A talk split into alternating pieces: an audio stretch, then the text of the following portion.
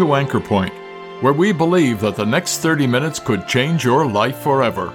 So join us to consider the greatest message ever heard, the good news of the gospel, as well as sound scriptural teaching for believers, all based on the Word of God, the anchor for our souls.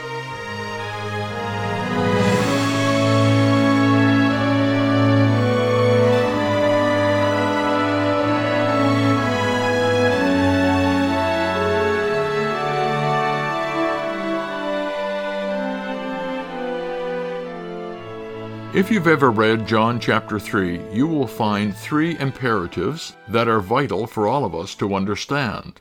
The first one is the necessity for every one of us to have spiritual life. We must be born again.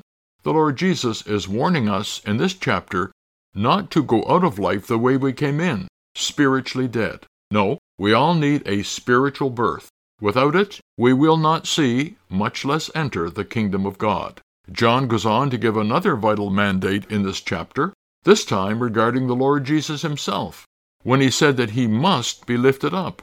Why? Well, for the simple reason that salvation is only available through the work of Christ on the cross where he died for our sins.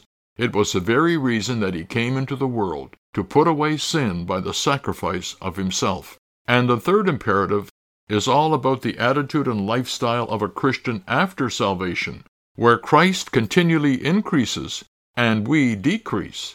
Upon the new birth, Christ becomes our all in all. We start to be transformed into his likeness, and we have a growing desire for Christ to be praised and exalted above everything else. In today's broadcast, we will be listening to speaker Shad Kember as he expands on these three essentials for us. Now, I would like to read with you tonight in just three simple verses in the Word of God. In John chapter 3, verse number 7, but what we're actually doing is, I'm just going to read a little bit before that, where we have the case of this man Nicodemus coming to Christ. And I want you to notice, especially in verse number 3, it says these words. In verse number 3, Jesus answered him, Truly, truly, I say to you, unless one is born again, he cannot see the kingdom of God. Now, Nicodemus doesn't quite understand him at this point, and he asks a question if this is really a physical thing, how can a man be born when he is old? Can he enter a second time into his mother's womb and be born? So the Lord Jesus elaborates on that a little bit. And finally, in verse number seven is the verse I want to come to. Do not marvel that I said to you, you must be born again. So the little key thing that we're noticing here is the need for a person to be born again. Further down in the chapter, we're going to notice a similar expression, the same word must in verse number 14. And it says these words As Moses lifted up the serpent in the wilderness, so must the Son of Man, that's a term to describe the Lord Jesus, so must the Son of Man be lifted up. That's a reference to his death at the cross, that whoever believes in him may have eternal life. Now, I can't come this close to verse 16 without reading it too. Verse 16 is this wonderful golden text of John's gospel. For God so loved the world that he gave his only son, that whoever believes in him should not perish, but have eternal life. Now, this little word must is found again in our chapter, and that's a little bit closer to the end. And I want you to notice in verse number 30, it is John the Baptist who is preaching and speaking to his disciples, and he says about the Lord Jesus that he must increase, but I must decrease. Three imperatives in John's gospel. If the word imperative is a little bit too big or clumsy for you, how about the word needs? Three needs, three things that are a must, essential. The first one has to do with you and with me. We must be born again to go to heaven. The Savior must be lifted up. He must need suffer. He must die at the cross of Calvary for salvation to occur in your life and in mine. And the last necessity that's referenced in this passage is really what is a motto or what is a rule of thumb that is a guiding and a governing principle in the life of a person that has trusted the Lord Jesus as their Savior. And that is simply this that the Lord Jesus must increase and I must decrease. The first necessity really has to do with the present, where you are right now, right now in this life. It's to do with you in your current circumstances. And it's the fact that right now you need to be born again, if it hasn't already happened to you, obviously. And the second necessity that's identified in the passage has to do with the past. It has to do with the Lord Jesus, something that has already finished, already accomplished for us. He was lifted up at the cross of Calvary. He did die. He was crucified. And on that cross, he did the work, which is a foundational, which provides the basis upon which you can rely and upon which you can depend, on which you can rest and have the assurance that when you come to the end of your life, and you are about to embark on the voyage that leaves time and goes into eternity, that your eternal destiny has already been secured for you by the work of the Lord Jesus Christ.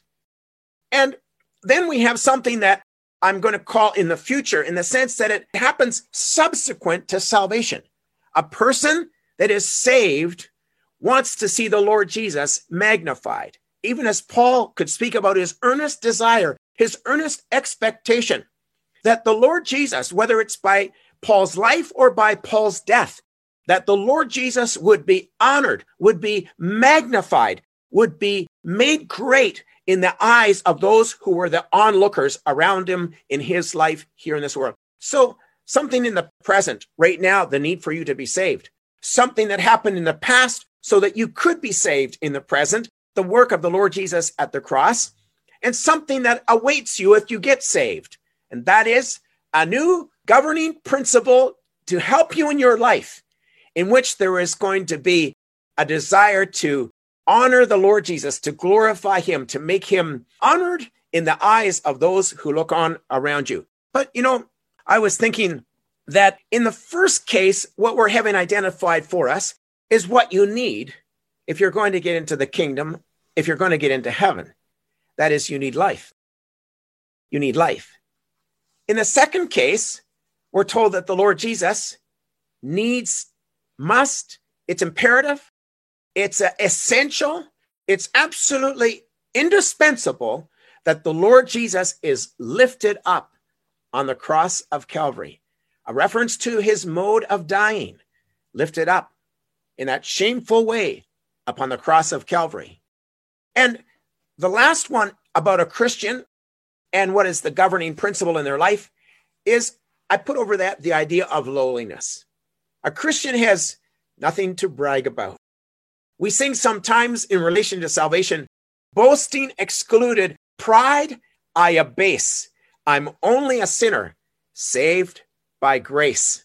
Lowliness, humility is something that actually is fitting for us having been eternally saved by rich and free eternal grace. So let's talk for a minute about what the Lord Jesus says to Nicodemus. Nicodemus, this teacher of the Bible, but he wasn't ready for eternity.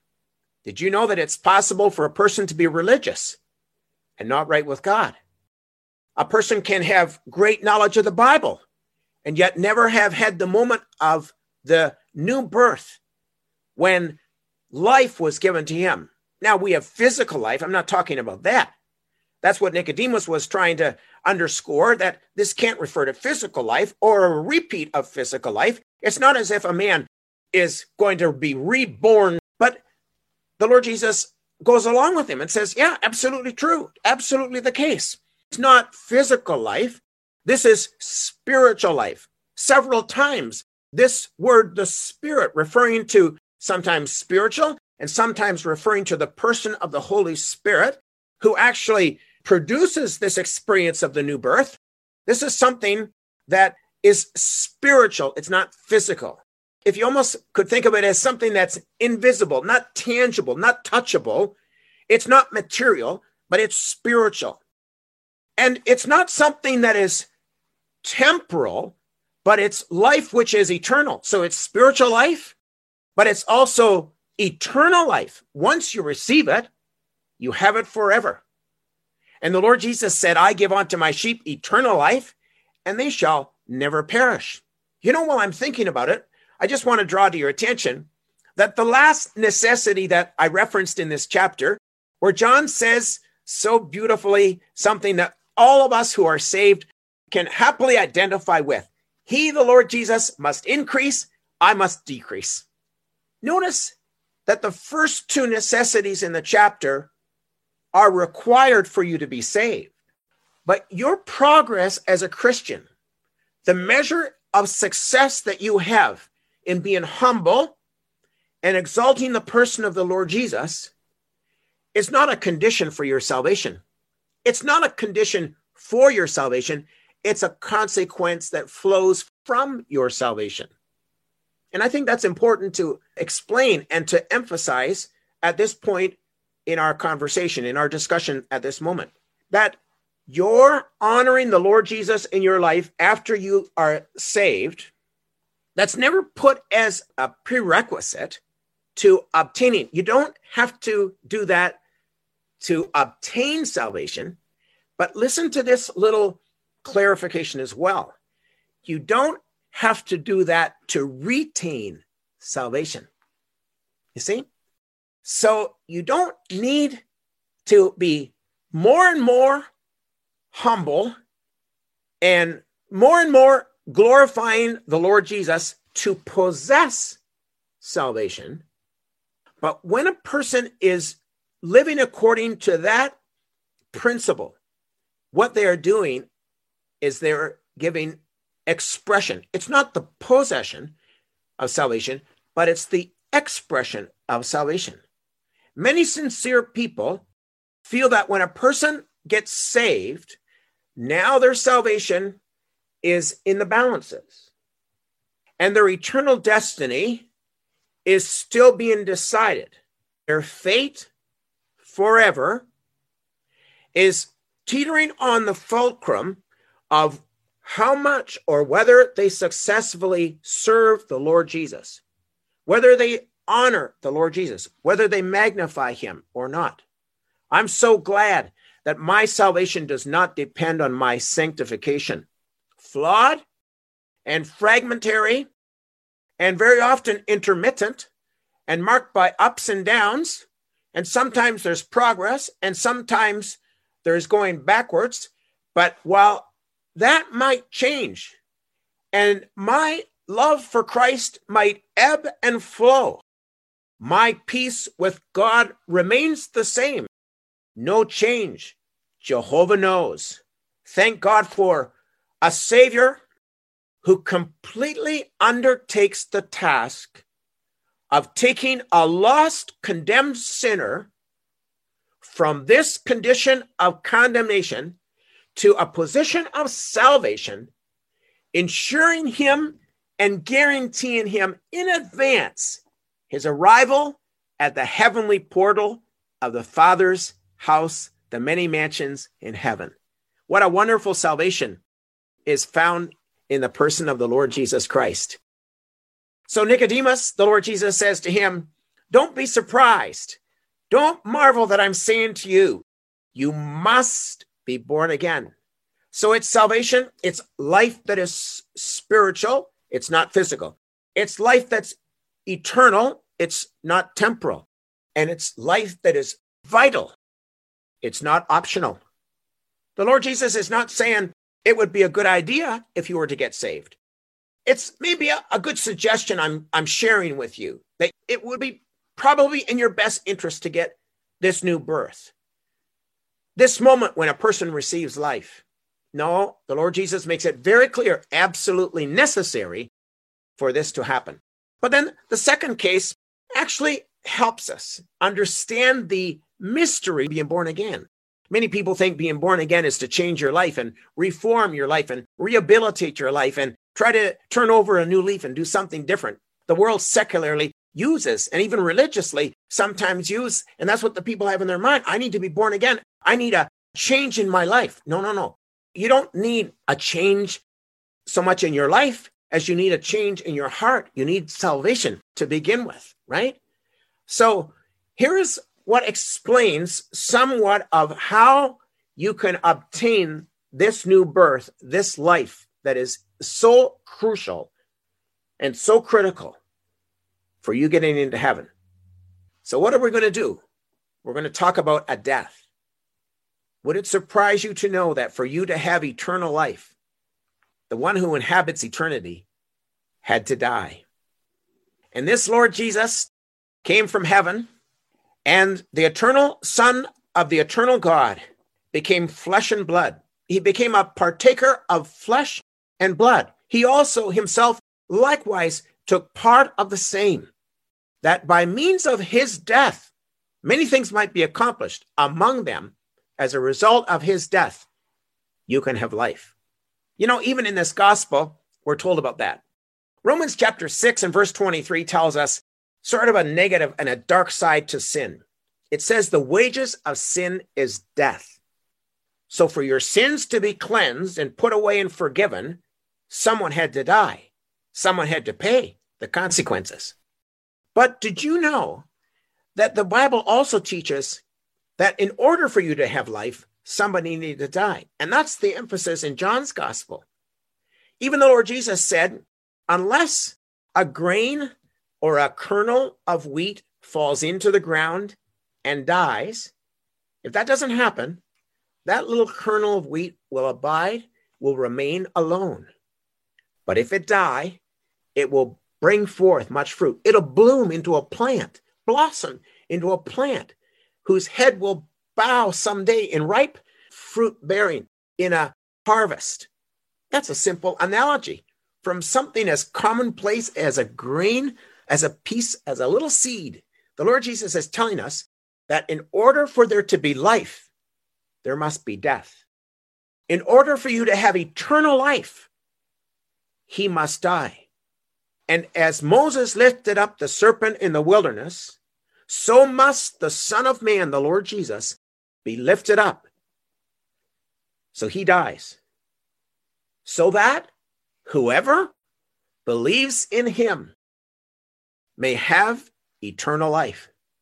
So the next verse tells us why this happened. So that you could have life, there was a life given at the cross. The reason the life was given at the cross is because there was a love that existed for you, and it was abundant and it was overflowing. And at the cross, love was expressed. God so loved the world that he gave his only son. So there is love that led Christ to give his life so that you could have eternal life. Now, what must you do to obtain this eternal life? Notice what the verse does not say. The verse says, God so loved the world that he gave his one and only Son, that whoever is baptized, no. That whoever gives his life to Christ, no. That whoever commits his life to Christ, no. That whoever promises to serve Christ faithfully, no. That's the point in the last of our chapter, but that's not a prerequisite for salvation. That's not a condition for salvation.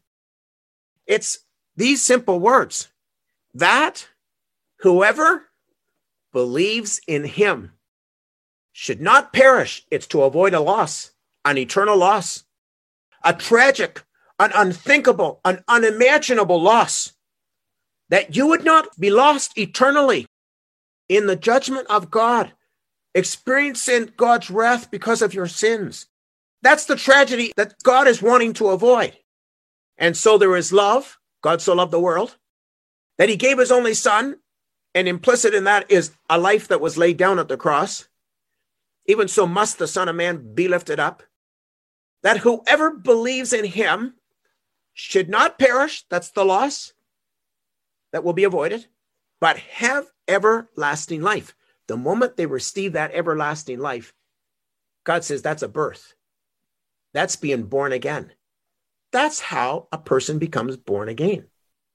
They don't feel anything, they don't hear anything, they don't see anything, but they do perceive something, they do grasp something, they have something opened up to their mind by the Spirit of God that the Lord Jesus, when he died at the cross, was taking my place. He was bearing my shame.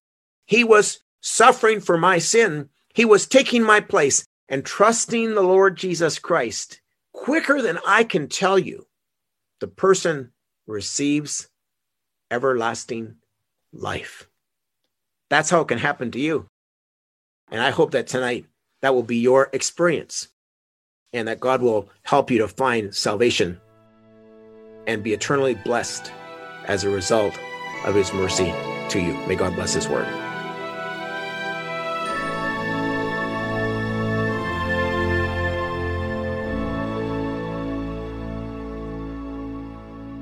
Have you ever had this born again experience? That is, have you ever received everlasting life through looking to the man who was lifted up at Calvary? Remember, it's not the experience itself that saves. Don't look for an experience. Simply look to the person, the Lord Jesus Christ, and trust His word when He says that all who believe in Him have, present tense, everlasting life. We hope you will. If this or any of our Bible messages here at Anchor Point has made you aware of God's interest in you, or if you would like some literature that would help you understand these important truths, why don't you drop us a line at anchorpointradio at gmail.com? We'd love to hear from you. We're glad you were able to join us at Anchorpoint today. Anchorpoint is sponsored by believers in Christ who are meeting at various gospel halls. Each of these Christian assemblies holds gospel services every Sunday, as well as other meetings such as regular prayer and Bible studies throughout the week. If you've been challenged by today's message and would like to know more about the truth of the gospel, or of gathering unto the name of the Lord Jesus Christ following New Testament principles, take a look at our Anchor Point website at anchorpointradio.com. There you will find more information as well as the location, programs, and meeting schedules for the gathering center nearest you. Our Anchor Point messages are also available for listening and download at anchorpointradio.com. My name is Glenn Todd. Thank you once again for listening and we invite you to join us again next week at the same time for Anchor Point, where we believe that Christ alone is the anchor for the soul.